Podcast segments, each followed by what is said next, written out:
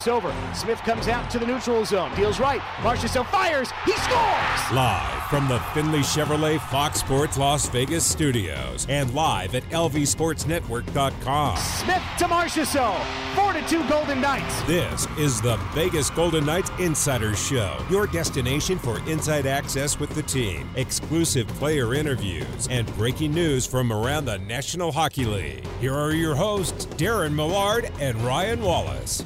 Welcome in, Vegas Golden Knights Insider Show, Fox Sports Las Vegas, Wallace and Millard out at T Mobile Arena ahead of today's game between the Golden Knights and the LA Kings. Chapman back inside the Findlay Chevrolet Fox Sports Las Vegas studios. Findlay Chevrolet on the 215, home of the.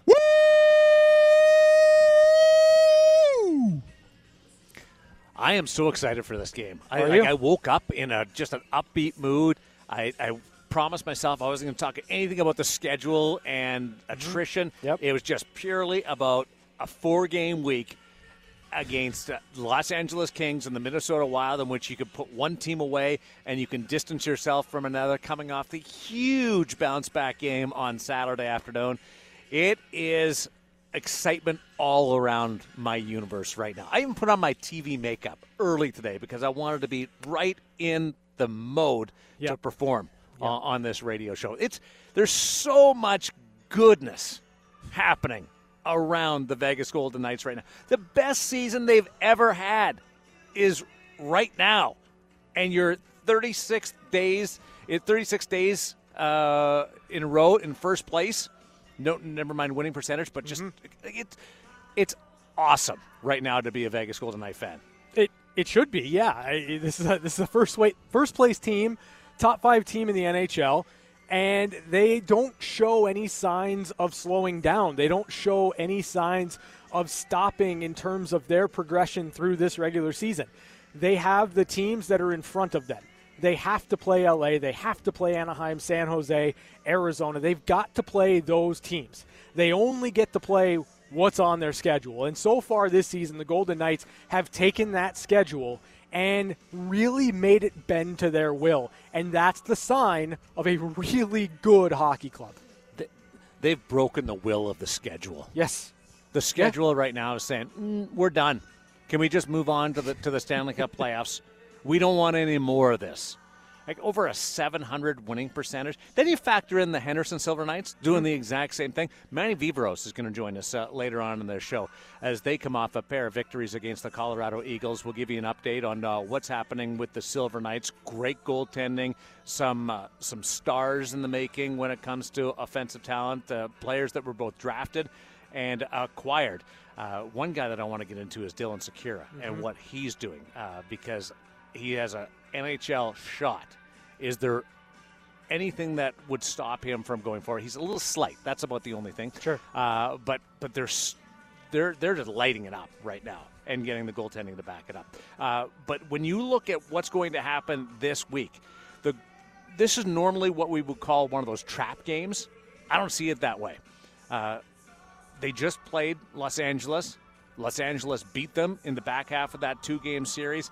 And I think Saturday was such a great reminder of the success that the Golden Knights can enjoy and bask in when they play the way that this coaching staff wants them to play. And I, I, see this much less as a potential pitfall as I do that this one could be one of those great nights uh, around the fortress. I don't look at it as a trap game just simply because of how the last game between Vegas and LA Yeah. went. The the Golden Knights didn't have their game, and it, it still kind of felt inevitable uh, when Tomas Nosek scored. that still thought they were gonna win, That they were going to come back and win the game, and then you know you get that that quick answer from Jeff Carter, and then it just really doesn't go Vegas's way. A- And I think that that leaves a bad taste in your mouth. The Golden Knights came back, had a fantastic game against St. Louis. And I think they're looking to answer for that loss to LA tonight. And you, you avenge the loss against Colorado, against Colorado. You have that opportunity. This is the first opportunity for the Golden Knights to go back and really stick it to the LA Kings for that loss in LA. And LA is a tough team. They they can score some some goals, Yep. They have a veteran presence, and I would say that they might be slightly ahead of schedule where I thought they would be. I don't anticipate the Kings being there at the end of the season. I don't anticipate LA pushing the likes of Arizona and St. Louis for that final playoff spot, but they're in the mix right now. You and know- I and I wasn't sure that they would be at this stage of the season. You know, I didn't think that they'd be pushing as hard as they are this year, and that can only mean good things for the LA Kings beyond this season. I'm with you. I, I don't think that there's enough there right now for the Kings to really make some noise, to really push hard for that final playoff spot. But the longer they're in it, and the more meaningful games they play down this stretch, it's only going to set them up for future success. The two losses against San Jose crushed them. Yeah. when it came to making a run at a playoff spot and being right in it. So that hurt. Know, they they haven't played since Wednesday. Hmm. It's a bizarre stretch of, of action without games in this compacted season. Yeah. Uh, we'll see what kind of jump that they have tonight. Uh, sometimes it can be problematic. Sometimes they come out and just storm the the old castle, which is right behind you as we broadcast from T-Mobile Arena in section 104. One of these nights, one of these nights, Yeah. and the, everybody's listening to the program. You you know about the the castle in the home end, up on the flight deck Yep. and DJ, he's he's in one, and then the, uh, the we have the big stage. I want you to climb to the top of the castle. Oh, I'm not doing that. Why? Just just one no, time. There's no nobody. We, we are here for two hours before the doors open. Every game night, Is there a pillow up there? Can I take a nap? Like once I'm done? nobody's going to see you. I'll even let you climb up like the back side of the castle because nobody ever attacks from the back side of the castle. Okay, listen, They never they never figure that out in medieval times. Uh, that nobody ever attacked. Uh, they always thought nobody would attack. I'll, I'll let you do it. Okay, first of all, I, I think that you'd be able to see people making their way around to the back of the castle to try to storm the castle. I just, I don't think that that's sound strategy in trying to take over a castle in medieval times. Well, how did they ever uh, Because take you, down the castle in medieval times? because they're look at the look at how fortified that thing is. it's it's the Trojan horse. That's why. Yeah, You never do to, that. You had to, well, you had to go in. They should have read that book before they opened the door and let the the horse in. happened after the fact. The book. It's the sequel, really. Wow. Yeah. You should you should always read the book before you see the movie. Unfortunately, it didn't work out that way. Yeah, Anyway, good point. No, uh, I if I'm if if you're gonna make me climb the castle, I'm not gonna climb the castle. I'm gonna climb Elvis helmet. I'm that'd be gonna cool. I'm gonna go up on the top of the Elvis helmet, and then uh, you know whatever happens, I'm sure you'll be doing the show by yourself for a couple of weeks. Probably fall off. We did it Friday. It was good. We Break missed you. We missed you uh, on assignment uh, as you uh, were doing some uh, some diving into some other projects around the Vegas Golden Knights and Lotus Broadcasting and Fox Sports Las Vegas, and that was before the Golden Knights came back and answered for the loss on Thursday night. It was a performance that had a little bit of everything for Vegas. You had the early goal against. You had a fight by Keegan Kolesar. Yep. You had some great goaltending by Marc Andre Fleury and the fourth line chipping in offensively, and the Stars putting it away in the end in Max Pacioretty and the emergence of, of Alex Tuch. Mm-hmm.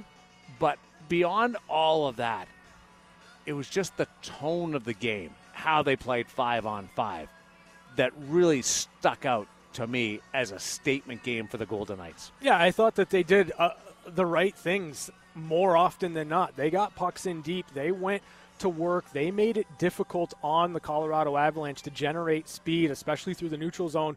And beyond anything for me, just in terms of the weekend, just in terms of the two games, Thursday, Saturday, one point for Nathan MacKinnon. Like when you look at this series on the whole for the Golden Knights, through six games, they've done a great job of limiting the amount of times Nathan MacKinnon impacts the outcome of a game. He has five points in six games. yes. So normally you'd say he's around a point per game. We have to do a bit better job. He's been shut out in two of them, Sure. and then had uh, had one point. Like that's that's pretty impressive. So they they've kept him totally off the scoreboard in half the games. Yeah, more or less. Yeah. And he has two points Yep. in a pair of games and one point in another. That's pretty cool. Like that's that's as as good I think as you you would expect, rightfully so, knowing the type of player, the caliber of player Nathan MacKinnon is. Could they be better? Sure. Are there are there ways to continue to shut him down? Yes, but just knowing how dynamic he is, One of those players was on the ice this morning. yeah, And Alex Pietrangelo. We'll just get to that in a minute. knowing how dynamic he is, knowing how much he impacts the game. When you sit back and you say, "We've played Colorado six times and we've held Nathan MacKinnon to zero points half the time," you'll take that. I think it comes down, as goofy as this is going to sound, Yeah, to your goalie making saves. He, he, Yeah. he gets fair. chances. He gets chances. Your goalie's going to have to come up with some saves in those one-on-one situations to buy your team some time, uh, because he does give himself some amazing looks throughout a game. So you come up with those those one-off saves, Mm-hmm. and then you handle the pressure and the the different type of uh, uh, barrages that that will come from the team game from the Colorado Avalanche, and uh, that's what you got from from Marc Andre Fleury. I, I think of the Tahoe game and Nathan MacKinnon coming down and wiring that puck home. Mm-hmm. Like that happens a lot during a game with Nathan MacKinnon, and did the last couple of games. But Marc Andre Fleury has come up with those stops in that situation to really allow a, foundation going forward. were you surprised that Marc Andre went for both games? Okay, I'm going to admit something right oh, now. okay, this should be fun. I knew halfway through Thursday night, or I was told by a source halfway through Thursday night that it's a good thing you're not Chapman because I just have to ask you three times who your source is. yeah, and you tell no, I'm me. not. I'm not going to tell you. So I, I haven't told anybody my source, but I had this conversation with Shane and Dave Okay, yeah, uh, on on Saturday morning because I wasn't sure where it was going to go. So I got I get a note Mm-hmm. on, on Thursday night, yep. and it, it, nobody connected to the team. Okay, and and it's n- it's not the agent because the agent's not talking to me right now. that's In probably Alan fair. in Alan Walsh, Probably yeah, fair. probably fair. It's it's, it's he's not happy with me, and and and I'm fine with that right now. We'll, we'll, we'll become friends again. I like Alan, but um, so I get a text halfway through Thursday night, Yeah, and it says, "I wonder how this impacts Marc Andre Fleury playing on Saturday." I'm like, well, they'll rotate. No, he's playing Saturday. wow, I I didn't do anything with it. sure, One, because I needed to double check it and I mm-hmm. didn't have the time. yep. So I let it sit there. And on Saturday morning, we kind of bounced it around with the guys, and we all agreed that it was Lehner's start. Mm-hmm. Yeah. Outcomes, we, we find out a little bit ahead of time who the goaltender was going to be. Yep. And I thought it was really interesting. It wasn't, from what I can gather, it wasn't a reaction to Thursday. Sure. It was exactly what Pete said. Two biggest games of the year. Yep. and Marc Andre Fleury was going to start. I was surprised that they went that way. Yep. Uh, I think it says a lot about where Pete DeBoer is when it comes to his commitment to winning hockey games. Sure. He was criticized for that in his goaltending decision because the fan base was emotional last summer in the bubble. But if you're going to take that tact, you should also turn around and give him incredible props for going doing the exact same thing just with a different guy, different goaltender this past week. Well, it, it speaks to something that you and I have talked about on this program in how can Pete DeBoer kind of ask all of his players to sell out, to, to go out there, to leave everything on the table if, you know, you look at this situation and you say, Marc Andre Fleury is going at, at an elite clip right now. Mm-hmm. And we would we we have to give him this start because of what he's proven to do all season long and what he's proven he can do against this team specifically. I had no trouble with Robin Lehner getting the start on Saturday. Neither did I. I, I didn't have because he's. I think he's looked really good in his two starts Yeah. since coming back from the concussion. Yeah. And you're using the tandem to your advantage. I like the message and the reward that it that it sends to Marc Andre Fleury. I think that is hugely significant. But he didn't. Pete DeBoer didn't have to make that choice. No. To go with Marc Andre Fleury. And I guess the the bigger question for me is beyond these two games against Colorado. Hmm. Are we looking at now a strict rotation? As as Pete said, biggest two games of the year. Mark Andre earned those starts. Do we see that rotation just kind of go infinitely throughout the rest of the season, or do we start seeing those pockets in which Pete DeBoer sprinkles in an extra start for either yep. Marc Andre Fleury or Robin Lehner, depending on how those guys are playing? Your last point, I wouldn't be at all surprised. Yeah. So, Robin Lehner also has had uh, numbers that are above his career average sure. against the Colorado Avalanche. Against LA, he's really good. Sure. It wouldn't shock me mm-hmm. if Robin Lehner played both games, Monday and Wednesday, against LA, and then you went to Marc Andre Fleury for Thursday's game against Minnesota. Wouldn't wouldn't surprise me at all. It also wouldn't surprise me if, in talking to goaltenders, and Dave Tippett did this exclusively last year with the Edmonton Oilers, went with a two-two rotation. Koskinen would play a pair, Mike Smith would play a pair, and it, it allowed the goaltenders. They liked it more than just a strict uh, alternating game by game because they got to, to follow up. Whether they won or lost, got to follow up a game and get that next start. It wouldn't shock me if we saw a little bit more of that. I haven't, I haven't had a chance to talk to Pete sure. about that. Yep. But we know Mark likes to play a little bit more and get into a rhythm. You're playing four and six this week. Would you go Monday, Wednesday with one guy, and Thursday and Saturday with Marc Andre Fleury. Uh, I, I, think it, uh, it, it wouldn't be the craziest thing that I've ever heard of. But the the, the Saturday start, uh, it should have caught people off guard because it did me. I was I got the heads up, and I still didn't firmly believe it. Did you apologize to your source when you when you let I him, did when you let them know like, hey, I didn't I did. believe you? I did. No, I said I didn't. the text I sent was, for the record, I never doubted you. I just wasn't confident enough in the information to go with it. Yeah. And and they said back, fair, fair. Yeah, I it, it caught me completely off guard, and and I, I wasn't really expecting it, but again, as as we look ahead at this season and we look at these these pockets in which there are games that just seem to matter a little bit more, given the fact that the Golden Knights and, and as you mentioned, this wasn't in a reaction to the loss on Thursday. No. But given the fact that they did lose on Thursday, given the fact that that game on Saturday was for first place, given how much you want to win, if you think in that moment Marc Andre Fleury is the guy that gives you that best chance against that team specifically, then you know what? I have no issue whatsoever with Pete DeBoer going out there and trying to win as many games as he can. Knowing that they made the plan to go with Marc Andre Fleury, it's it's impressive that they came back with because it would have been easy to to tweak it. Well, not Change. easy. I mean, yeah, you, that's a tough conversation to have, but things didn't go well on Thursday. Yeah. To come back, though, it's it's a buoyant moment for Fleury, and I think it goes a, a, a, long way towards seeping into the rest of the dressing room too.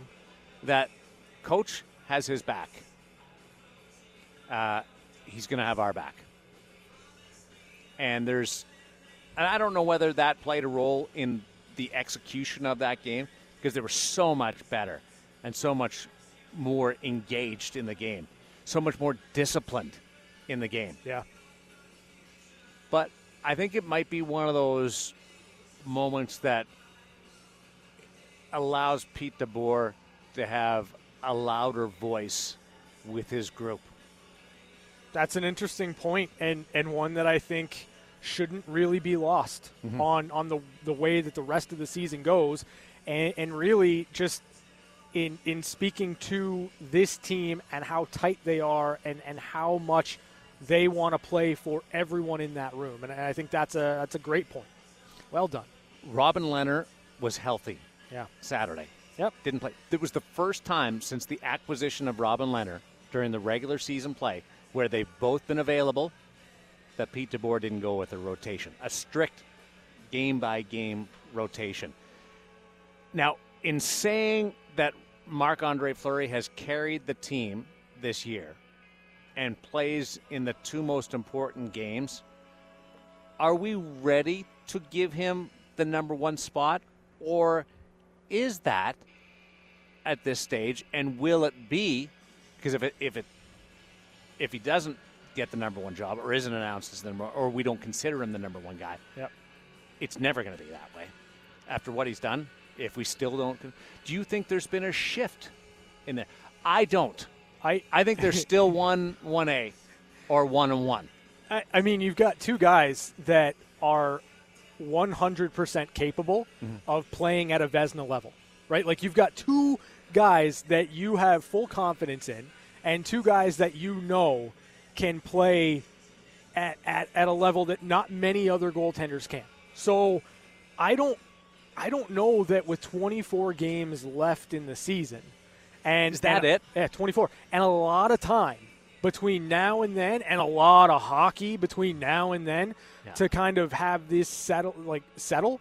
I don't think you're in a rush to make any type of No, decision. there's no reason because because so much is going to happen. With- Exactly. with, four games every week, five one. Yep. It is it is crazy how much they're going to play. I, Yeah, I, I- I, agree with you. yeah, I, I just I don't I don't see the need to do that now. There's there's no rush here. You can still reward somebody and go with your hot hand sure. without making a, a declaration. Well, we will want to. I just tried to.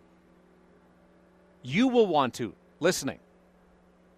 But at this stage, it's still there. The the Maroons asked me that today. Now, if The the morning playoffs start, if the playoffs started today, who's your goaltender? I think right now in this moment it's Marc Andre Fleury. Right. But between but the playoffs don't start today. They start in uh, uh, six weeks. I'm very unprepared if the playoffs start tonight. well. Just You'd be just all so you know. You got a nice tie on. Yeah, but like I haven't done any research on on the LA Kings, and Well- how they, how they managed to vault over Well- Arizona and St. Louis to get into the playoffs. That would be the weird thing because Yeah. it would be Vegas and St. Louis. yeah, and they're not playing St. Louis, so I don't know who has the advantage there. I don't know. It's crazy. who who would pick up that win? I'm not really sure. We know that the, the, the Vegas Golden Knights are in the playoffs currently right now. Uh, So the yeah, Maroons asked you. They What- did, and, and and the answer that I gave them is the same as I just I, I gave to you. I, I just I think there's too much hockey to be played, and too much just in terms of, of how constricted this schedule is, to to get into a rush, into a hurry to impose that you need a one and a one B or or a one and a two. You don't need that right now. You need to get through these 24 games, building up as many data points as you can, and hopefully having both of those guys playing so well that it's a no brainer or you can't miss when you have to make that decision. Tell you what, if they do play Colorado in the postseason, and it's Marc Andre Fleury in goal, and you because the chances of Colorado doing that, what they did on Thursday, is it's, it's not likely, but it's not like unheard of. Like they, they did it here last year, Yeah. to Vegas a couple Yep. of times. If if they beat you, there's a decent chance it's going to be by a few goals. Watching Marc Andre Fleury bounce back the way he did is an extreme confidence booster. And do is, was that was that in the deep down in the uh, uh, soil of the reason why Pete DeBoer made the decision? I don't know because he, it sounded like he was going to play both games anyway. But I think it goes in the psyche of a of if you're go, if you lose game three of a series and you're going to play game four, knowing you did that mm-hmm. with with with that goaltender in, in place, it's huge.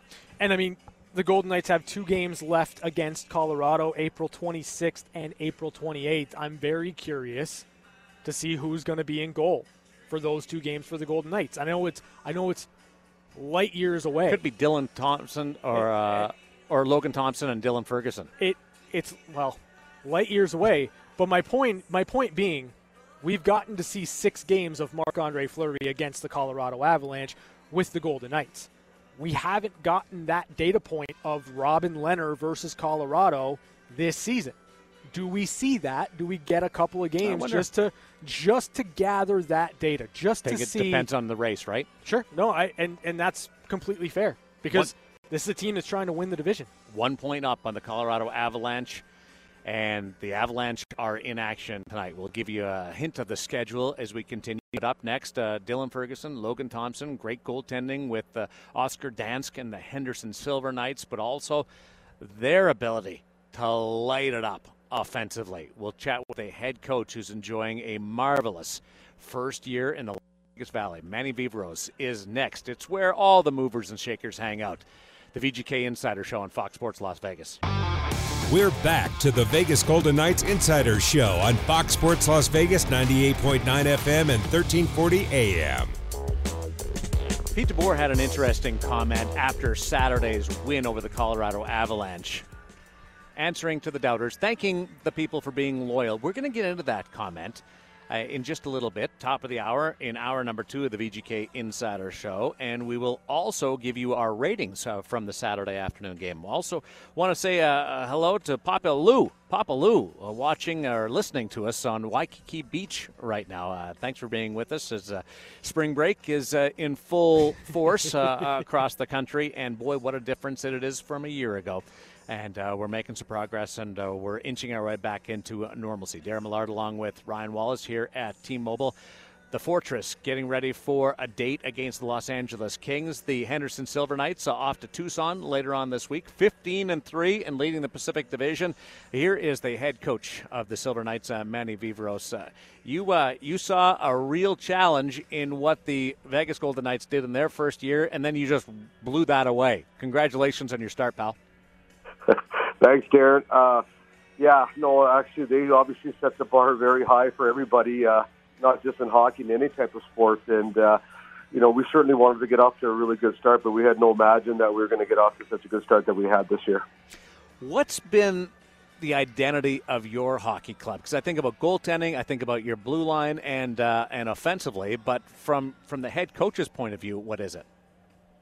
Well, you know, Darren, uh, you know, we're we're trying to emulate as much as possible uh, the Golden Knights. Uh, you know, obviously, uh, Kelly and George and their and their scouting uh, staff of you know trying to, you know, they're trying to draft players or they are drafting players, assigning players to be part of that Golden Knight uh, identity of, uh, you know, skill, character, uh, and, and speed. And uh, you know, it's also what you're we're seeing also in, in in Henderson also with our players and. Uh, that's something I think is, uh, you know, we try to emulate as much as possible the style of play that they play, and then hopefully that eventually that if when our players do get called up or they are going to make that jump to national hockey, they can uh, transition as seamlessly as possible.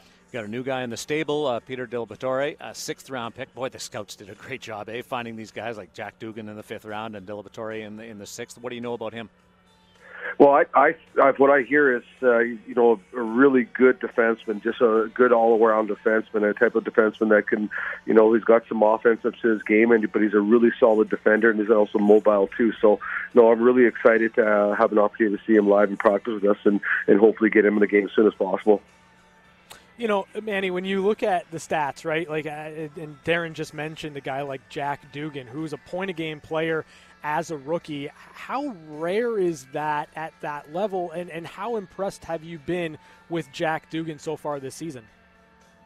No, Jack's been, you know, from the offensive side of uh, point of view, uh, Jack's been outstanding. Again, he's a point a game uh, as a rookie in this league, making the jump from from college hockey, and uh, he, that that offensive part of his game, he's always had, and he's always going to have that.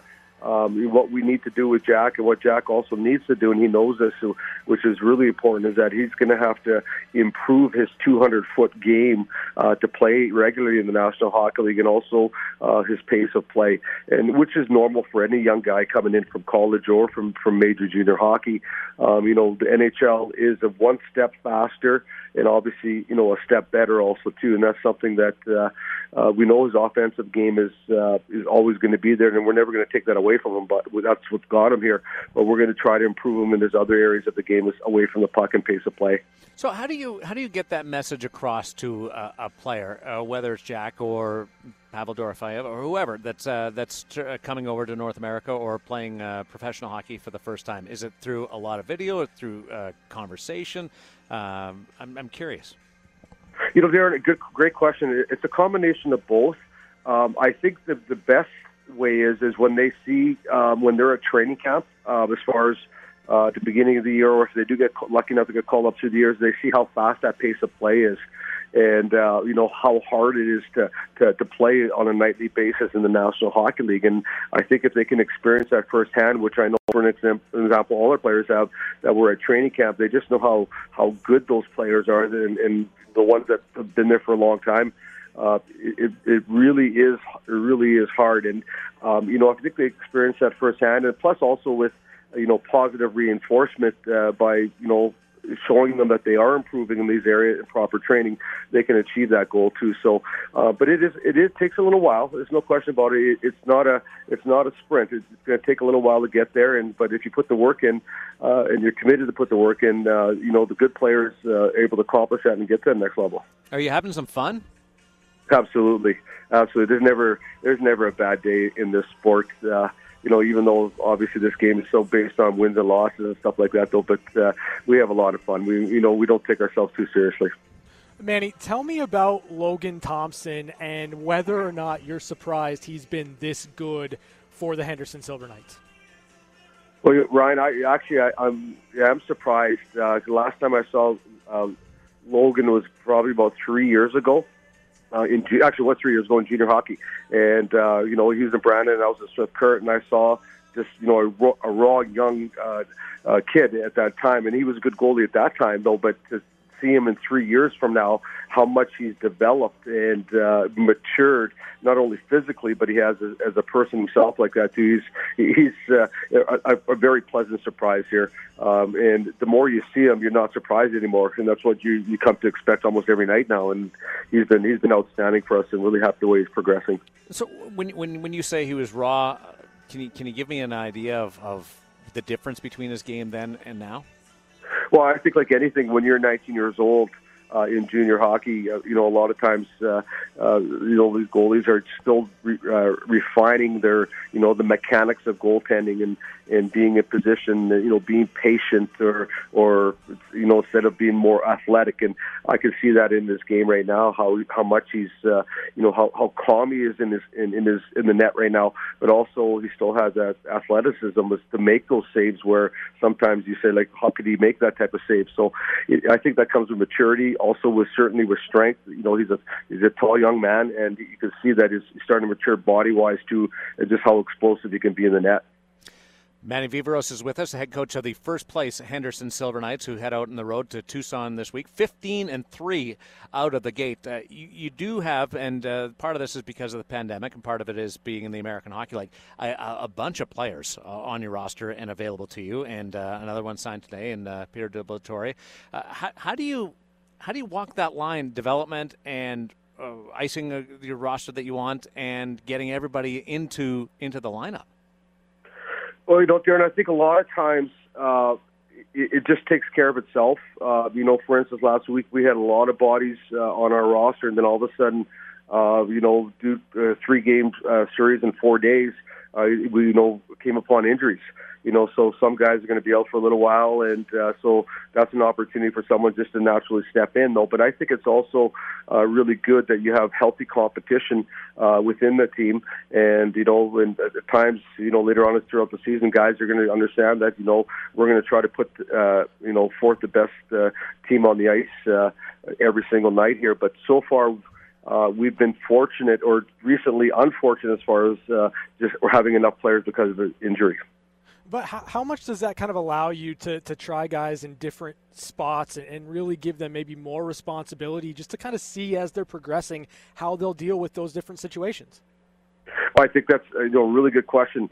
Uh, you know, it's an opportunity to put these guys in a situation to see that they've never been before, uh, possibly in the last minute of the game, protecting a lead, or maybe some guys haven't had a, a, an opportunity to, to to get on the penalty kill as much as they normally will have in, in their career and stuff like that. So, you know, we're all, we're going to see how they are and how they react, and then you know, and then after that, after we see them a, a few times, that we get an opportunity to you know place them in the spots where they have the best chance to succeed too. So, again, it's all about development, and sometimes it is about you know learning from your mistakes, and some you know you're you're always sometimes you're going to make mistakes, sometimes you're going to you're going to fail, but given them that opportunity to go back and try it again and and learn from that, that's the most important part.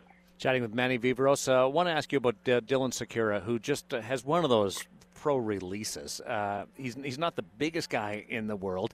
Uh, where do you is is he a tweener right now and has to get bigger, or where where would he be in the uh, in the grand scheme of things?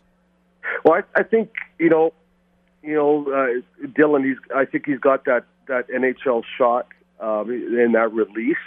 Um, I think Dylan, for him, you know, to be a full time NHL hockey player, um, he's going to have to maybe try to find a little something else as far as part of his game.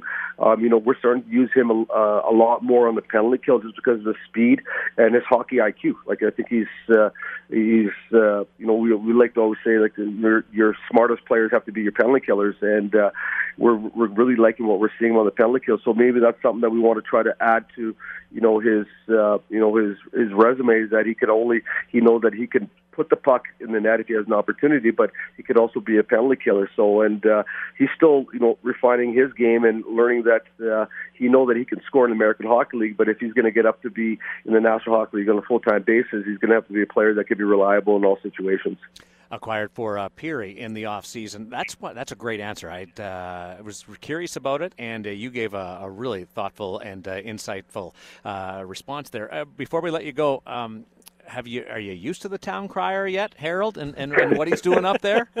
he's you know Darren's absolutely uh, is unbelievable. He's awesome. You know. He, when you're concentrating through the game and you're trying to tell the players, uh, you know, you know, get ready for the next shift. When the the horse joke of the day comes out, yeah. um, the players tune us out and they just watch them. So that's how, how entertaining is. And as a matter of fact, I went and bought my T-shirt today from from the livery today. oh, good. The, the horse joke is is one of my favorite things uh, to do uh, to do with the uh, the Silver Knights of production as well. But uh, thanks for doing this. Congratulations, and uh, and really appreciate uh, giving us some time. Thanks, guys. Always a pleasure. There's Manny Viveiros. I always love chatting with Manny. He, he, he just there's no cliches there. He's giving you what uh, what the facts are, and even the fact that the players do kind of zone out to the horse joke, horse joke of the day, which is part of every Silver Knights game. I mean, how could you not? Did you hear one the other day? That he walked in, the horse walked into a pharmacy. something to do with uh, what do you want? I need something for my voice. It's horse. wow, that's that's a great that's a great joke you you didn't tell it correctly, no, but that's, that's close. fine. It's not still close. Even even with your poor comedic timing, it was still it's, a very it's, funny joke. It's, it's outstanding. Uh, you know, with with Manny, I I'll tell you the the wrinkle on Dylan Sikura and and kind of adding a layer to yeah. the game is incredibly insightful because you know you if you're if you're just kind of looking at the numbers, if you're just kind of looking at the goals per games played, and and you look at different situations, you say, well, okay, that guy could probably contribute at the NHL level. You could probably get something out of that player. But when you when you start to factor in different wrinkles that you can add to your game, different layers that you can add to your game, and maybe that being the difference between being in the AHL or being a full-time NHL player, like that's a different way of thinking about it I think for most fans and it's good to hear that as you're looking at stats and watching these games from the Henderson Silver Knights. My favorite part about the answer is it didn't include it's got to get bigger. Yeah. Because some guys just can't get bigger. Sure. Yeah. Their their frames won't allow them, but we always want the the old standbys. Just put on some weight. Sure. Well, I would compare him to a Chandler Stephenson. Yeah. Sikura in the sense of finding that other part of your game. Stephenson had to do that to become a full-time National Hockey Leaguer. between bouncing back and forth Hershey and, and the Washington Capitals.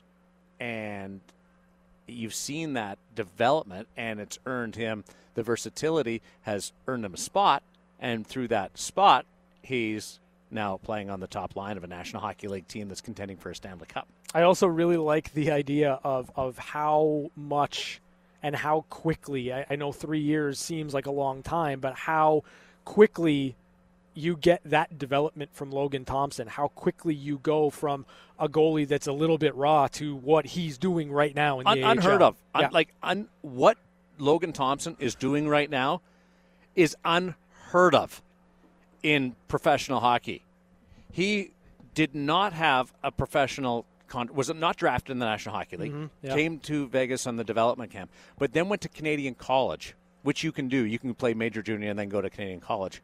Spent one year there, and last year was in the ECHL, and now is dominating the best goaltender in the American Hockey League right now yeah. and has got some time in the in the NHL. Made his National Hockey League debut two years after playing Canadian college. It is unheard of. Although I believe the last player to do it, to go from Canadian college and play in the National Hockey League as a goaltender, was George Maniluk, who also played for the Brandon Wheat Kings. Then became a paramedic. You Just like- a, were you like neighbors or anything? or- I, I know George a little bit. I just yeah yeah all, pretty much pretty much neighbors. Uh, I uh, I do find that the weird thing about George Maniluk, he Yeah. he got to the National Hockey League as a goaltender, not a long career, but didn't start playing goal until he was 15. Really? Yeah. Huh. And then played major junior hockey and went to college and then got to the National Hockey League. But Logan Thompson, if uh, if you've uh, been around the Henderson Silver Knights, watched some of the games over at the Orleans or watched them on television, followed them, Logan Thompson is writing a script that is fascinating and absolutely unheard of in in his meteoric rise through professional hockey. There's a buzz around that kid. Yep, I agree. Catches with the wrong hand, though. Have to work on That's that. that's what you say. Good news of the day. Plus, at the top of the hour, what Pete DeBoer had to say following the Saturday victory over the Colorado Avalanche. I think there might be something there. Nice response. And should we open the phones at the top of the hour? Yeah, I don't I think see we why should. not. Uh, we'll do that. We'll take some of your calls uh, on the uh, in the wake of the Colorado Avalanche series and what is going to be a four-game, six-night week going against the Los Angeles Kings and the Minnesota Wild. It's the VGK Insider Show on Fox Sports Las Vegas.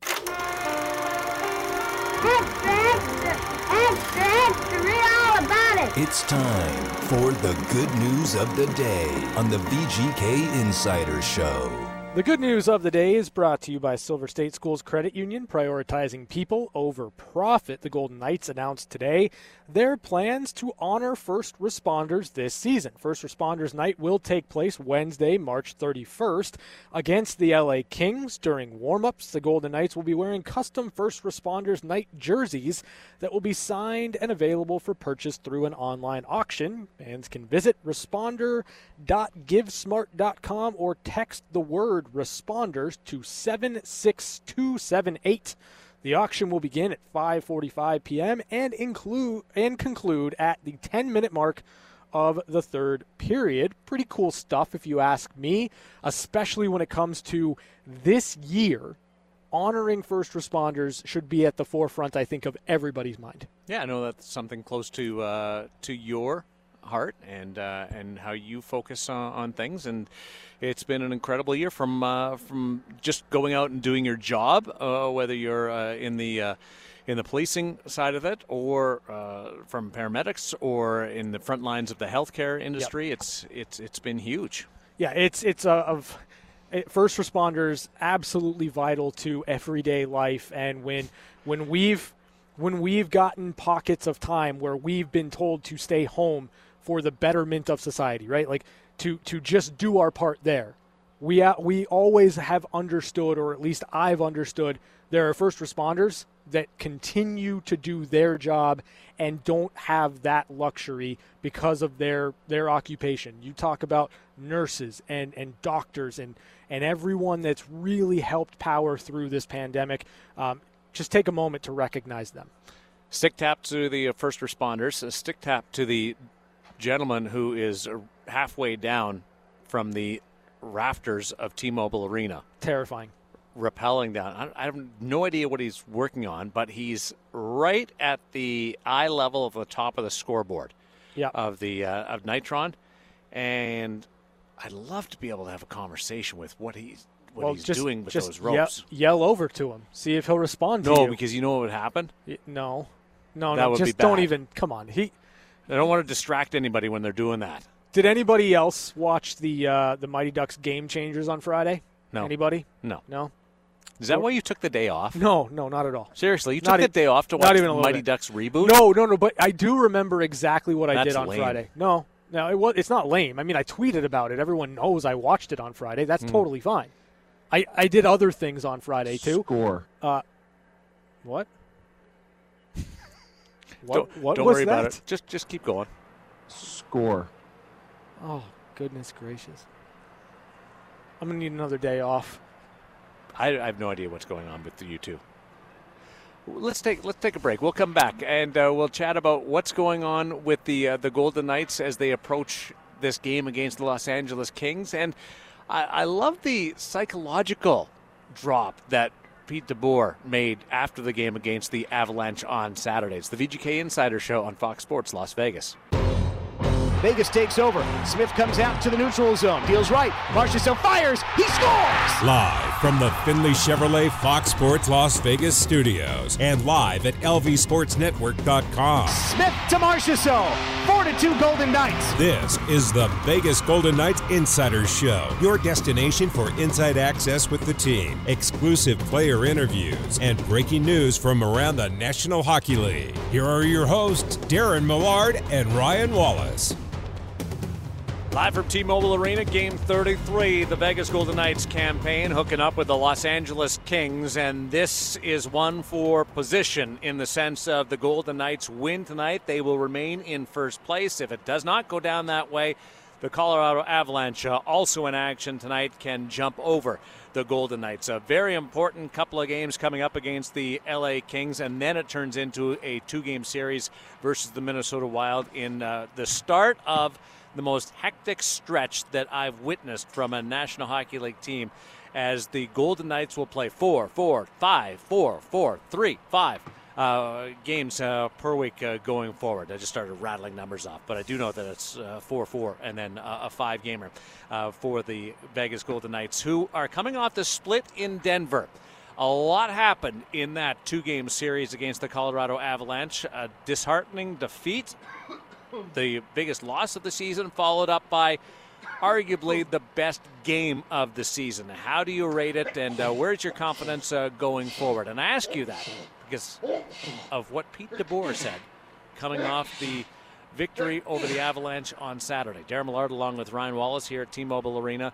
It was an interesting statement that Pete DeBoer offered up. Uh, here is the coach following the 3-2 overtime win Saturday afternoon. That was the goal. The goal was to to play the way we're capable of playing, to execute the way we're we're capable of executing. You know, and then the results usually take care of themselves. But I'll be honest with you, you know, if we had lost tonight in overtime, I, I would have been really happy uh, with the response anyway. I, I uh, that's how you beat a good team on the road. And um, I thought, uh, you know, for the believers out there, thanks for sticking with us. I know, you know, there were some doubters out there after the last game, but but uh, I knew our group would would respond with a real good effort, and uh, we did that tonight. Uh, you know what? What we didn't we didn't for this game, but these guys these guys read it and see it way more than I do. I I don't. Uh, uh, you know, look at a lot of that stuff, but but the players do, and you hear them talking, and um, so you know there, there was a lot of motivation in that room tonight to, to to throw a good game at them. Want to hear from you, everybody listening, driving to the game tonight, part of the 3,740 that are going to be in T-Mobile Arena, getting set for the game, sitting around, uh, taking in this one against the Los Angeles Kings. Were you shocked by the, the defeat on Thursday? Where was your level of confidence going into the game on Saturday uh, in listening to what Pete DeBoer had to say? Ryan, I, I see where he's coming from in the sense that I think a lot of people were taken aback by the difference between the two teams on the Thursday night game. I, I mean, yes, there are. The, you look at the Golden Knights, you look at their record, you look at what they've been able to do this season, and, and even in the four games against Colorado, when you lose a game the way that Vegas did on Thursday, it's going to be a bit jarring. But I don't think that that game specifically was cause for overreaction because what we know of the Colorado Avalanche is that they are very good. I would consider them among what the top three teams in the NHL right now. If you're looking at Tampa and Vegas and Colorado, that's not a bad top three. Elite offensive skills. Elite offensive skills. You you you have questions about goaltending, though. Philip Grubauer has been fantastic this season. The question is, is he going to be able to hold up throughout the remainder of the season, and is he going to hold up in the playoffs? Those are fair questions. A very good team in terms of of moving the puck defensively. And I just think that when you look at the game on Thursday, it was a lot of the Golden Knights playing into the strengths of what the Colorado Avalanche are. That team was able to feast on Vegas because I don't think Vegas stuck to the game plan. And I don't care what team you play, if you don't execute the game plan, there are going to be nights where you just don't look your best. And the Colorado Avalanche took care of business. They did what they needed to do, and they embarrassed the Golden Knights. But at the same time, knowing what we know between these two teams, knowing what we've seen so far this season, it's a little ridiculous to me to think that the Golden Knights couldn't come back and respond. I, I don't understand that thinking. But you know how people are very much living in the moment. Sure, 100%. Like I, I, I and I understand that from a fan perspective. But again, it's hard to beat any team in this league, let alone really, really good teams. And that's how I view Colorado. Like, you're not going to win every game 7 nothing against the Colorado Avalanche. It's just unrealistic. So, are you confident? Are you relieved? Are you satisfied? Where are you after the two games put together? So, I I think there's a blueprint for the Golden Knights to be able to beat the Colorado Avalanche. I think part of that blueprint is is strong puck management, making the right decisions at the blue lines, and forcing Colorado's defense and their electric forwards to play in their own zone. And that's easier said than done. It's not always the flashiest game to play, but I believe that the Golden Knights are capable of playing that game enough in a seven game series to beat Colorado. So you, you gave me a lot of strategy there, but you didn't tell me whether you're relieved with the response after the after the Thursday game. Are you are you confident ex- after no, watching I, the, the Saturday it's, afternoon game? It's not relief. It's it's expected with this team. I expected them to respond. Like what I saw from them on Saturday didn't surprise me.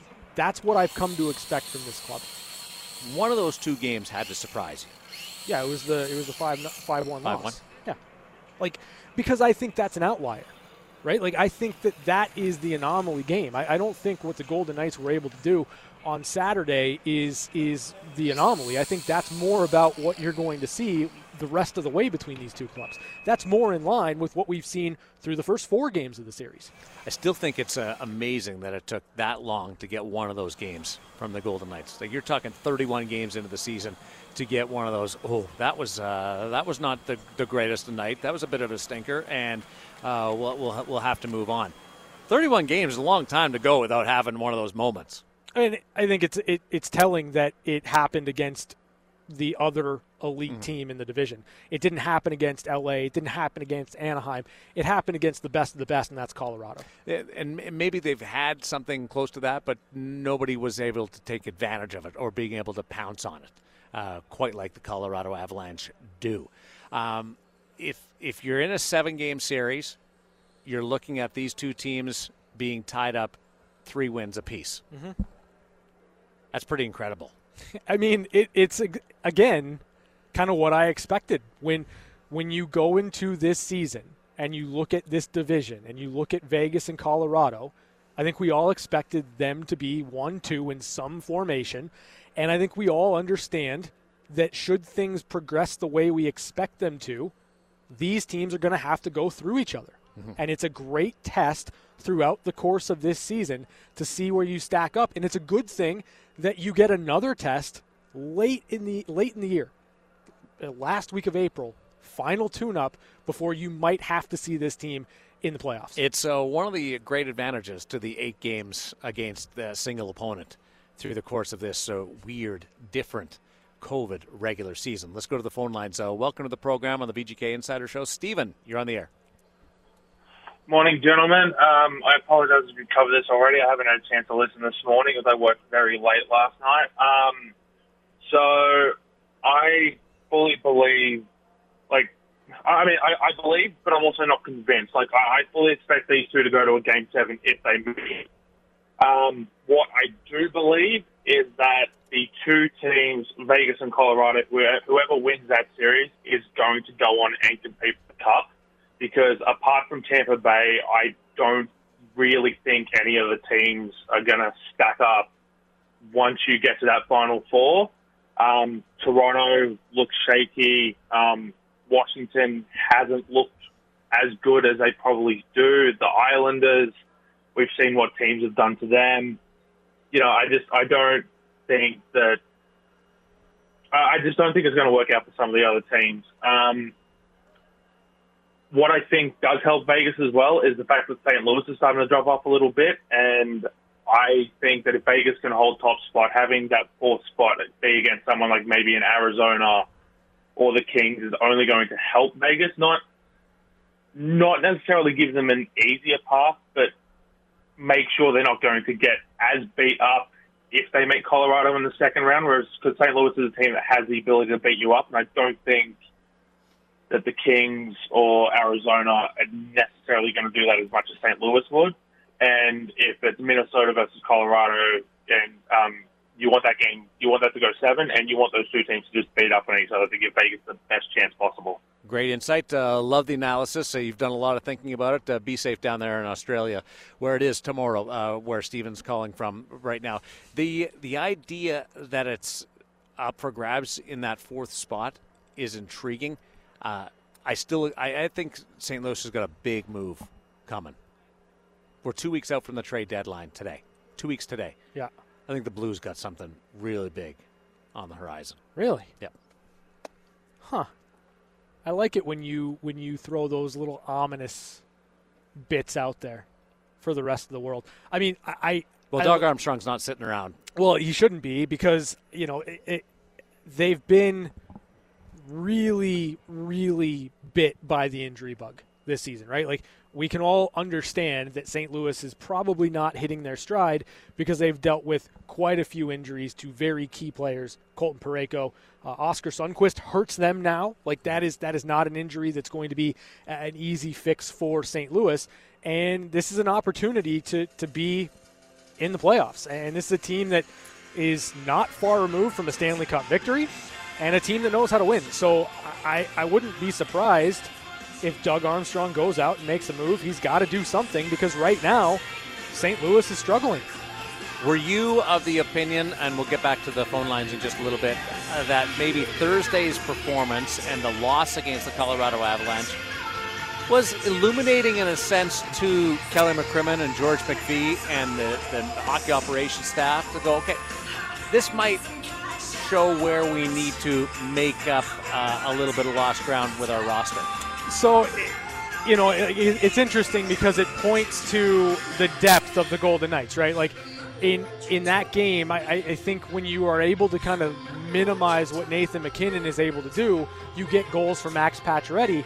Uh, you need something more from your bottom six just to kind of chip in there.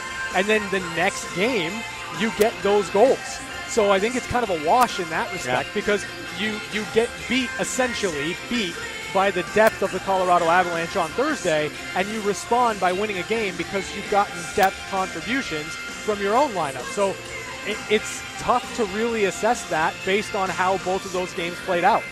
Golden Bells going through their rehearsal as we go back to the phone lines. Mike, you're on the VGK Insider Show. When I think Australia, I think ice hockey. How about you? Uh, every now and then, uh, you know, they, they had a great curling group uh, out of there. A guy moved from Ottawa to Australia, represented uh, Australia every year in the World Championships, and they did okay. So uh, Oh. it, it can happen anywhere. It really can. Just you know, whatever you got to do. But uh, don't you think the Colorado Avalanche and a goaltender would be the number one trade that you would see between now and April 12th? Yeah, absolutely. Uh, they need some depth there. JoJo, uh, we had Adrian Dater on the program. I don't know whether you heard him on, on Friday, and uh, he covers the uh, the Colorado Avalanche. He, he had the uh, the one of the most blunt statements I've ever heard. I've talked to a lot of people, and I can't find anybody to say anything good about him. Uh, that's what he said about uh, Johansson. Uh, so that, I, I thought that was uh, telling as to whether or not the, the Avalanche might go out and add a little bit more on the goaltending front. Uh, I'm still of the belief that Dubnyk is going to be in play. Uh, Jonathan Bernier is uh, is injured right now. He was having a great season with Detroit, uh, and I'm not sure about the, the Arizona Coyote netminders just because they're back in it. Now, I, I see 05 and 2 is hard to justify at any level, Yeah. obviously. But I, I think that's going to be the difference in what happens to Colorado between now and the end of the season. How much depth they have at goaltending. I, I just really think that. And let's face it, so far, the Golden Knights are only five and five against Colorado and Minnesota. So we haven't proven anything yet. The uh, 05 and 1 of uh, JoJo's record was with the Buffalo Sabres, who haven't uh, won in 17. So uh, let's uh, be, before before we really throw them out the uh, with the bathwater, let's uh, just be conscious of that. And uh, the Colorados finished the last couple of years with their third goaltender or lower uh, I mean- because of injuries. And and I'll say this in terms of Philip Grubauer, it, it's not that you're looking for a goalie that you're going to rely on in the playoffs. No. If all goes according to plan, Philip Grubauer is the guy. You just need to minimize the amount of starts that he has in the back half of this season so that he can hit the, the playoffs fresh. And last year they were into the plan A, B, C, D, I believe. Let's go back to the phone lines. Uh, I didn't catch the name. Uh, Blue? I, I think I think Lou is Lou. probably Lou, the, okay. the correct Lou, name uh, there. welcome to the program.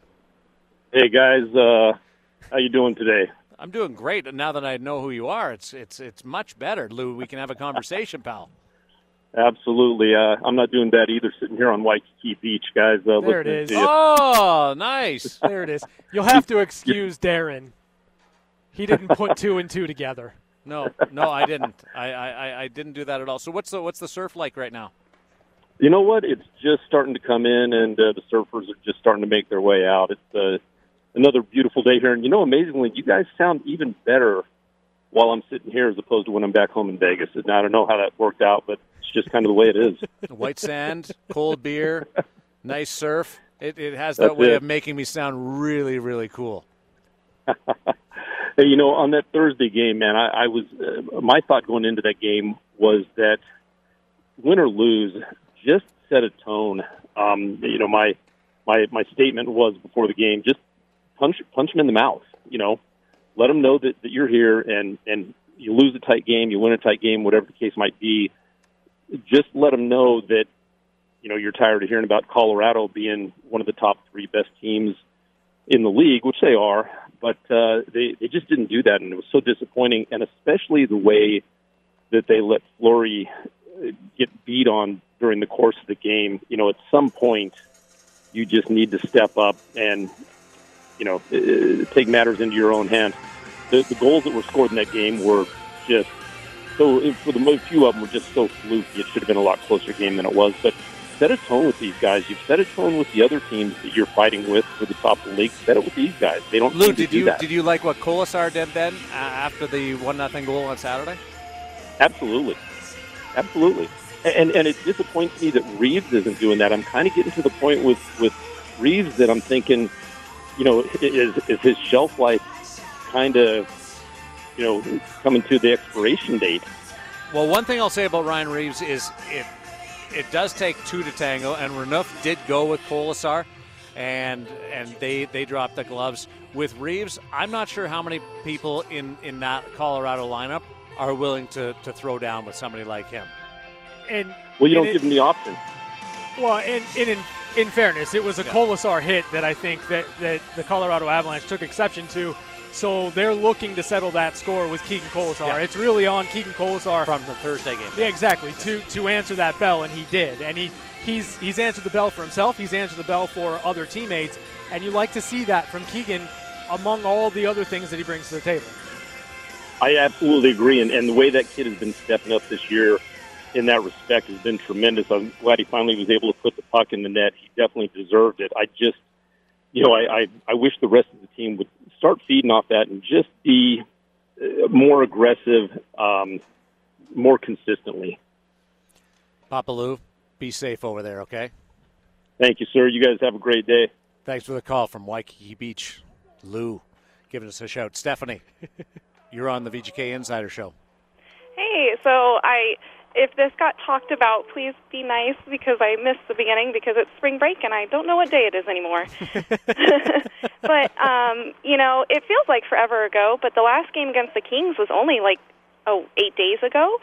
So I, I'm really hoping, just like we saw with them after their loss to the Avalanche, that they can come back and we see a really strong game today against the Kings, just to kind of show them, like, you know, we're not going to just let you push us around like they did in that game. You're right, and I think that's why tonight is not one of those trap games. That uh, the Golden Knights are certainly going to be ready because of what happened at Staples Center uh, just a few days ago, and trying to also put some distance between themselves uh, and and the Colorado Avalanche and the Minnesota Wild, who are both in action tonight. You you're at the point now where you're, you're doing a bit of scoreboard watching uh, Oh, yeah. during during games, and you're trying to keep track. You're one up on the on the Avalanche going into action tonight, and the uh, Minnesota Wild are what four points back. So it's there. There we got ourselves a bit of a horse race. Oh yeah, it's it, it's. I feel like I mean, there's games every day, so every day I'm, I'm checking. You know, who's who's where, who got their wins today, who lost today, like what's going on. So it's, and I've never felt like that in a season before, and I don't know if just because it's so condensed that it just feels so much more important. But it's is a lot. Well, spring break's going to go fast for you because Oh, there's four games this week. Uh, thanks, Stephanie. We'll probably chat with you on the post game show tonight as we uh, broadcast on uh, the VGK Radio Network. Uh, It, it it's a situation for the Golden Knights where it's down to one point. Uh, how much emphasis do you put on this race? Well, I, you and I have, have talked about it, and, and I think home ice advantage is going to matter. I really do. I, I think that if you're the Golden Knights and you have the opportunity to play Game Seven in this building, as more fans are are hopefully going to continue to trickle in and be allowed in T-Mobile Arena. I think that becomes a huge advantage. Just we, we've seen what limited capacity can do for this club this season. As as we continue to progress and we continue to kind of get back to quote normal life, I- think that becomes huge for the Golden Knights, and it's really something that can propel them forward in a tight seven-game series against, say, the Colorado Avalanche. Stephanie mentioned it's spring break. Doesn't know what day it is. That's that's like last year. I didn't even Have, having mean- the kids at home, and they they finally go back to school uh, next week after spring break, and I've loved having them at home. It's going to cause a bit of a tug on my heart when Yep. they go back to school. Yep. But I think I'm going to enjoy it a lot. You know, it's it's interesting because I as as Stephanie brought that up, I I looked down at my watch to check the date, and I'm like, yeah, I guess that makes sense. Like I, I I'm telling you, we're so engrossed in this season. I I know I get on you at one at the end of one timers for not knowing what the date is. Mhm. I I don't know. I mean, if it wasn't right here on my watch, I have no idea. I have no barometer for telling time or dates or anything. Is that a calculator watch? It's no, it's not a not a calculator watch. And we watched The Breakfast Club as not, a family not the other Dwight day. Schrute. What are you talking We about? watched here? The Breakfast Club the other day, and uh, What kind of bear is best? and they had a uh, one of the actors had a had a calculator watch on. Took me back to my Casio.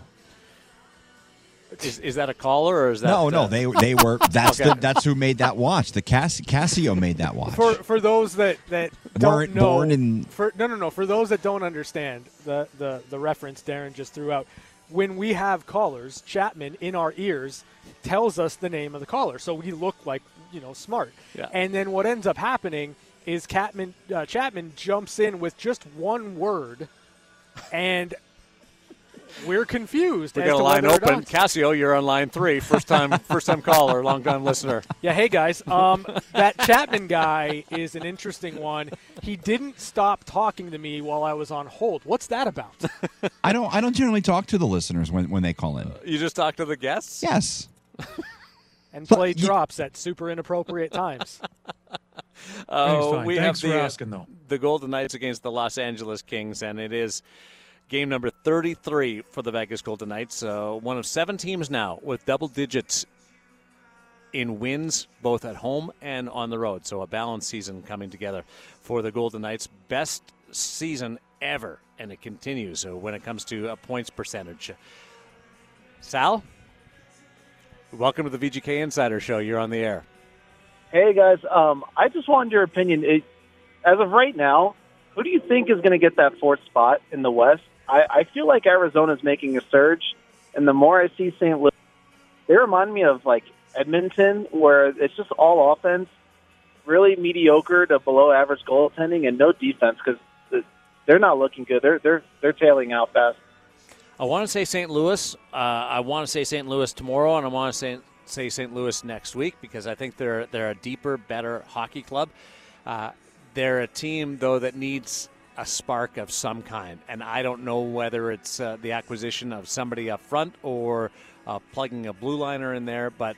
It's it's a team that's lost its way, and I think you can say a lot of the reason why is is injuries. That they haven't played very well at home. That's the one part that uh, that has really shocked me about the St. Louis Blues. I, I, in my heart of hearts, believe it will be the Blues to get that to get that final spot, but it's turned into a lot more of a dogfight than I ever anticipated. It's it's tough for me, Sal, to say St. Louis um, because of the minus 13 goal differential, and it, it's really tough for me when I look at their home record, four eight and four at home for the St. Louis Blues. Now that being said, I think the trade deadline is going to be the biggest indicator of where St. Louis is going this season. As Darren alluded to earlier, he just kind of has the sense, and I think a lot of people do, that the Blues are going to make some type of move to try to get that spark, to try to to get this team moving in that direction. Uh, it's hard to bet against St. Louis just because when when you do, they end up winning a Stanley Cup. Um, I and and then you look at the other two teams, Arizona, LA, are kind of the two closest. I don't buy LA. I think they're a, a year out from that. And with Arizona, I just don't buy them either. So uh, I think it's St. Louis, but I think it's St. Louis by default. I have a great conversation topic for you coming up on the other side of the break involving St. Louis and Arizona in one timers. And I'm going to go down a path that is both intriguing, bizarre, and somewhat out there. It's the VGK Insider Show. One timers are coming up next, live from T Mobile Arena, ahead of the Vegas Golden Knights and the LA Kings on Fox Sports Las Vegas. Blunt to the near wing. Big shot. He scores. It's time for one timers. Quick looks at some of the biggest stories of the day And it's a tie hockey game. on the VGK Insider Show. Live from T-Mobile Arena, LA Kings, Vegas Golden Knights on the VGK Radio Network tonight, Fox Sports Las Vegas, flagship station of the Golden Knights. Just looking around the rink, Darren Millard, Ryan Wallace, uh, up in Section 104. There used to be glass at the tarp level, where the seats meet the tarp. Yep, That's gone now. it is. Is there is there glass again behind the penalty box? Don't no, don't I don't know. Don't I believe so. I- but uh, yeah, I can't just see. maybe it's a little bit more normalcy, a little bit more as we move, move forward. So, an observation. Uh, uh, I like to uh, make these every now and then to show that I'm paying attention to the world that is going by. Uh, I'm promised the Arizona Coyotes St. Louis Blues conversation. Trade deadline is two weeks today. Yep. St. Louis Blues need something to go their way. They're they've been riddled with injuries. Did get Vladimir Tarasenko scored a beautiful goal the other day uh, back, but uh, St. Louis is going in the wrong direction in a real hurry right now. Would and Arizona is is in the mix, but we know that they're a little bit strapped financially, conservative financially. St. Louis and Arizona need a player. Taylor Hall is out there. Who's more likely to acquire Taylor Hall if you had to choose between St. Louis and Doug Armstrong, or Arizona and Bill Armstrong, who came from St. Louis. Keep in mind, Taylor Hall played half of last year with Arizona. Um, I think I'm more inclined to think that uh, St. Louis would be the one to acquire Taylor Hall. Um, I, I don't know what the appetite would be in in Arizona, and I honestly like if if I'm St. Louis, I think I'm trying to find a way to pry Conor Garland from the Arizona Coyotes. He's not going anywhere. I, I would make a play there. I would try to figure it out. I think he's due for an extension here. I all I'm telling you is if, if I had my way, that's the player I'd target at the deadline. But I'm talking about Arizona acquiring players, not selling Yeah. players. Yeah, I, like they're right in it. Could Huh. could Arizona be a buyer at the National Hockey League trade deadline? I think it's unwise if they are. They're a point out. I I don't buy them. I don't buy them. I listen. I understand they're a point out. Like I, I get all that. I don't think they're going to make the playoffs, and if they do, I don't think they're going to do anything. I think that this is an opportunity for the Coyotes to kind of hit that reset button after all the craziness that's happened over the last 18 months with that organization. And They could make the playoffs in back-to-back years, Yeah, Ryan. yeah. If- and they've And- won three games with, in a row. with a team that isn't very good. Yeah, no, I get it. I hear you. I, I think you can you can set yourself up for better success in the future if you approach this trade deadline trying to gain assets. I, I just I, I don't buy them as a team that's going to do any da- any damage anytime soon. And to me, like I, I, I don't I don't I don't like getting to the playoffs and losing in the first round. Like there, there's there's nothing to really gain from that. unless you haven't been in playoffs or competed in a long time. And Arizona did make it last year in the expanded format, but it's been a while. Remember Oliver Ekman-Larsson? Yeah. Before this season, was speculated uh, to be on the move, and he gave the Arizona Coyotes two teams, Boston and Vancouver. Yes. Boston is clinging to a playoff spot in the East right now. Makes me happy. And Vancouver is out of a playoff spot Yep. in the North Division. Yep. Did Oliver Ekman-Larsson make the right choice? Uh, yeah. I mean, I I don't think that he ever really wanted to go anywhere. Like I, I don't get the sense that if you wanted out or you were excited at the prospect of moving on from the Arizona Coyotes, that you would have such a limited number of teams that could facilitate that. So I I think Oliver Ekman-Larsson never really wanted to move on from that situation in Arizona. And it just so happens that his team is right there in the mix. Florida Panthers suffered a massive injury. Yeah. Uh, Aaron Ekblad was taken off the ice in a stretcher lower body injury. It sounds like it's going to be a while. Looks like it's going to be a while. Having a Norris Trophy caliber season. Mm-hmm. Yeah. The one time rookie of the year. What does that do to Florida's chances in the Central? Well, it, it doesn't help them, certainly. I, I think that the natural inclination is to look at the Florida Panthers and say, okay, now they're in the market for a defenseman. So you start thinking about Mattias Ekholm, who's kind of that name that's been out there all, all season long. But then you look at the fact that the Nashville Predators, as you pointed out to me, Oh, are they're- right back in it. Yeah, I was going to get to them. Right back in it. So, So, David Savard, Columbus Blue Jackets. How about Sami Vatanen, New Jersey Devils, or Tony DeAngelo? So I, I think Tony DeAngelo makes a lot of sense. I do. I didn't think that I, I would get there. I didn't think that Tony DeAngelo would be a, a, a name that would kind of be in the mix this late in the season. But with, with the injury to Ekblad and, and Panthers did send out a note today that it's it's the rest of the season. So that's crushing. Oh, I didn't I see think- that update. They confirmed that? Okay. Yeah.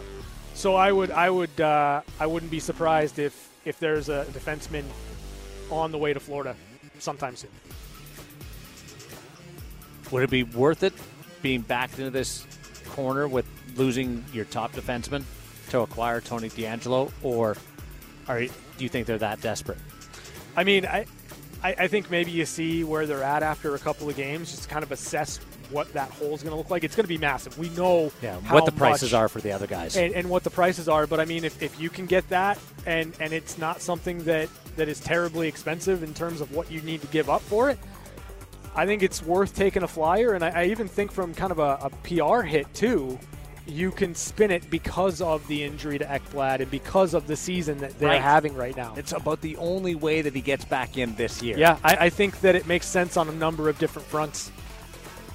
Are the Nashville Predators back in the race, or is it just a nice little run?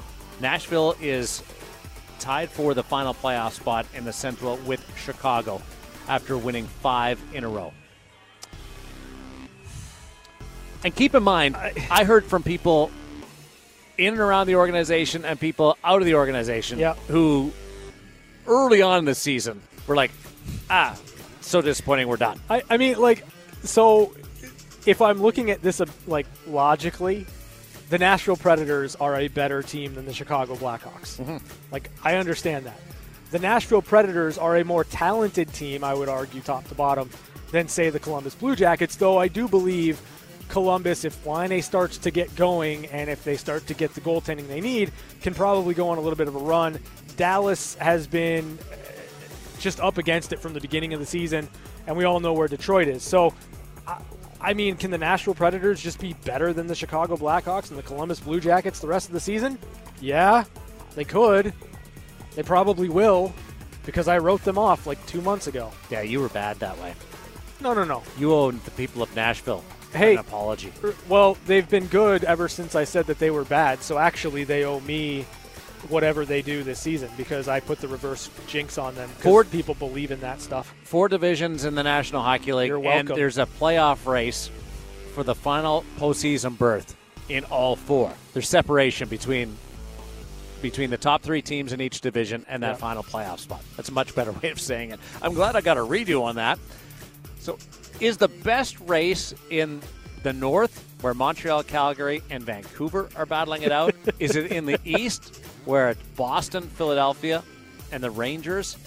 How about the Central, with the aforementioned Predators, Blackhawks, and Blue Jackets, and last year's finalists, Dallas?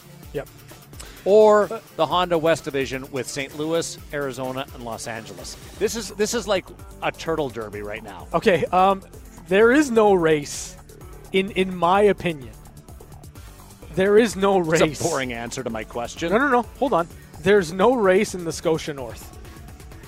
The Calgary Flames have played 36 games, the Vancouver Canucks have played 37 games, and the Montreal Canadiens have played 31 games. And Montreal's up two points on Calgary and two points on Vancouver. Like, I just think. Games in hand are only uh, good I- if you win them. Yeah, I, I hear you. I have to believe that Montreal is going to be able to win enough to kind of uh, figure out a way to get into the playoffs. I, I I just don't see it for Calgary and Vancouver. Okay. Though Thatcher Demko has proven me wrong before. Maybe he ends up doing it right no now. No race there. What about the East? Uh, the East. Um, it's only exciting to me if Boston ends up missing the playoffs. So if the New York Rangers could play the Philadelphia Flyers every game for the remainder of the year, then the Rangers will be in. Philly's coach came out today, Alain Vigneault, and Yeah. said, uh, "We need Carter Hart to work harder, work harder in practice." I don't think it's. Uh, I hate to go against Alain Vigneault, Yeah. but I'm not sure this is one that you can work out of. I, I This is a technical, strategic game. I, I don't think you Not need fitness. Yeah, I, I don't think you, you need to to attack the work ethic. I think you need to to try to figure out a way to get him feeling confident about where his game's at. So, what's the best race between the four divisions? So I, I'm intrigued now by Nashville, Chicago, Columbus. Um, I, I, I guess you can throw Dallas in there. That's got the most teams that are, are kind of involved. Um, and and again, I as much as I would love to see the Boston Bruins miss the playoffs, I don't think they're going to, just based on the competition that's trying to catch them. So I would say the best race is probably probably the Central because I think it's the only one that's actually a race. No, I'm going to go east. race? I like the east. The worst race?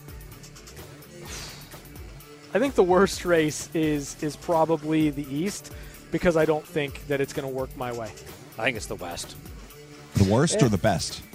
I said worst. Okay. that's fair because you don't buy Arizona, you don't buy No. LA, even though you want LA, uh, you want Arizona to be buyers at the deadline. Yeah. Well, I just think when you're that close, you can't be selling. At the very least, you're in the middle. But you can't be selling. I'd sell. What what what message is that to everybody? You're one of the you were one of the first teams with fans in the building, and you're right on the cusp of, of being in it, and you're going to sell. Yeah. So what you you thought the best race was the East, Chapman? I do because I feel like, like Ryan said, if the Rangers could play the Flyers every night, it seems like they, they would get in the mix. But they've been they've been really exciting, even though they're only five four and one in their last ten. But they seem to be able to score a lot of goals, which is kind of fun. Uh, Philadelphia is a team I think we all thought was going to be a lot better than what they are. I mean, they were the number one seed in the East last year, and Boston only two years removed from going to the Stanley Cup final. I mean, the thing is, I think Philadelphia and Boston, if they get hot, they're both capable of, of getting to the final and playing for a Stanley Cup. I mean, that's that's the thing to me that's exciting because one of those teams is likely going to miss the playoffs, and the fourth team that, that finishes in that division could end up winning the Stanley Cup. I don't think you're wrong in that assessment. I mean, I don't really feel that from the Central. I don't think Nashville is capable of going on a run. I don't feel like Chicago's capable of going on a run to the final. The North, I mean, like Ryan says, it's kind of Montreal is Montreal's to lose just because of the games in hand. And the West, I'm I'm with you, Darren. I'm not a big believer in LA or Arizona. I feel like St. Louis at some point will separate themselves from those two teams. And Minnesota seems like they're they're not going anywhere. So I feel like it's kind of settled in some of these divisions, but the East is so intriguing just because of how good one of those teams that's going to miss the playoffs is. Finally, Patrick Marleau will play his 1,757th game and pass Mark Messier for sole possession of second in NHL history when the Sharks host Minnesota tonight. Congratulations. That's amazing. It's wild. I always think back, I can't believe how close Mess was to passing Gordie Howe, and he couldn't get there. Incredible. Uh, Patrick Marleau. I, I, I, does he break Gordie Howe's record as a Shark or with somebody else? Somebody else. Weird one. Those are your one timers for this Monday, March. When we continue catching up with Chapman on Fox Sports Las Vegas.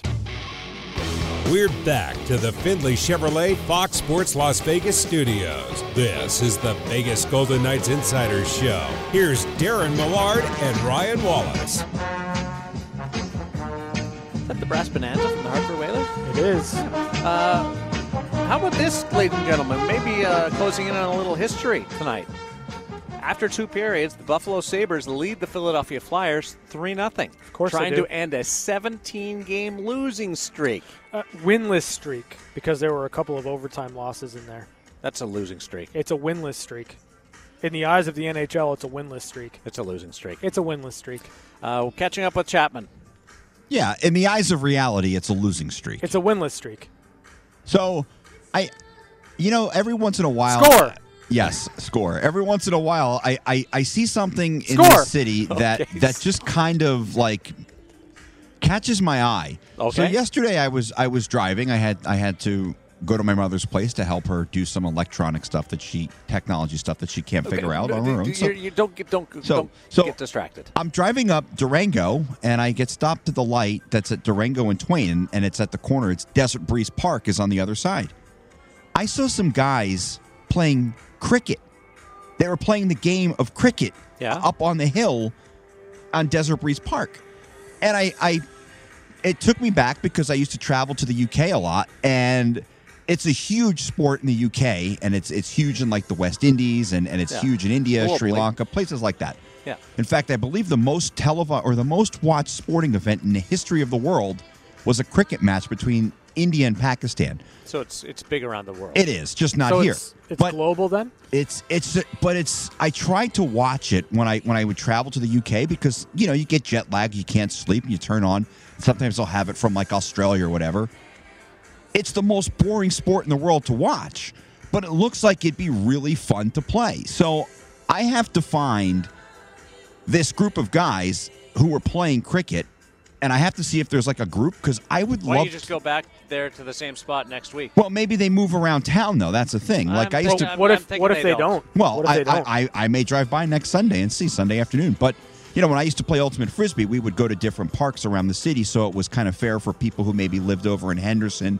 They weren't constantly traveling to to Summerlin or traveling. Yeah, I I think there's not a lot of uh, cricket pitches around.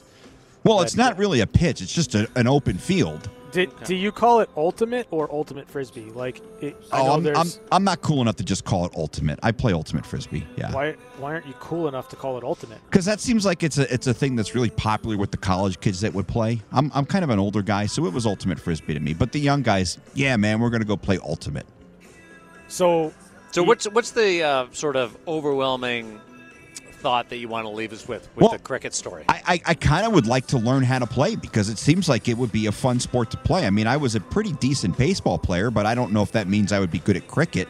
Like I could hit pretty well when I played baseball, and I know I know Jeff, our engineer, is a really good baseball player as well. So I don't know if that translates to being a good cricket player, but I'd kind of like to learn the play. So I want to track these guys down. maybe maybe some of them listen, tweet at me, tell me tell me how you play, how you find equipment in the city. Do I have to order it online? Because I, I I legitimately well, there's no equipment. There's just a bat. no no no. The, oh, these guys were wearing like the, the the helmet with the face guard. Well, we, yeah, when you bat. So Yeah. there's a helmet and a bat. Okay, but I don't think they call it a bat. Is that what they call it? I believe so. Yeah. Hey, uh, wha- I, I think that you should be the to just to make sure to teach you the ropes. We should put the little uh, is it the wickets or what what what, uh, Yeah, what they- stands the wickets, right? What stands on the uh, on the sticks? Those are the wickets. Okay, Yeah, yeah. I think we should just put the wickets on your head, and, Ah. and the bowlers. I, I, I don't think Just we should just do so you just so you really get an idea for how fast that ball comes no, in. no, I, I, I, I know it comes in quite fast. Are we still talking about cricket? Yeah. Cricket. But I'm trying to I'm trying to get him hit in the head. No, I, I you know what? It's I, so there's I a would- there's a method to my madness right now. What are you trying to kill about me? Well, uh, I wouldn't call it trying to kill ya. Maybe the odd Score. Maybe a maiming. You just you, you need to not be afraid of the ball. Yeah, or you got to stand in there. Yeah, Whatever well, they call it. I, I would stand in there, but I, I mean I don't know if I would be very good at it. Let's Well, give it a shot. Isn't, isn't that why you learn? Well, yeah, that's why I'd like to learn how to play. Oh, Let's give it a good college try. Uh, Vegas Golden Knights against the Los Angeles Kings tonight at T-Mobile Arena. Pre-game shows coming up with Ryan Wallace on the VGK Radio Network. Looking forward to it. We'll be back tomorrow to give you our ratings. By the way, uh, the rating for Saturday was a Bob Ross across the board, just in case everybody was wondering.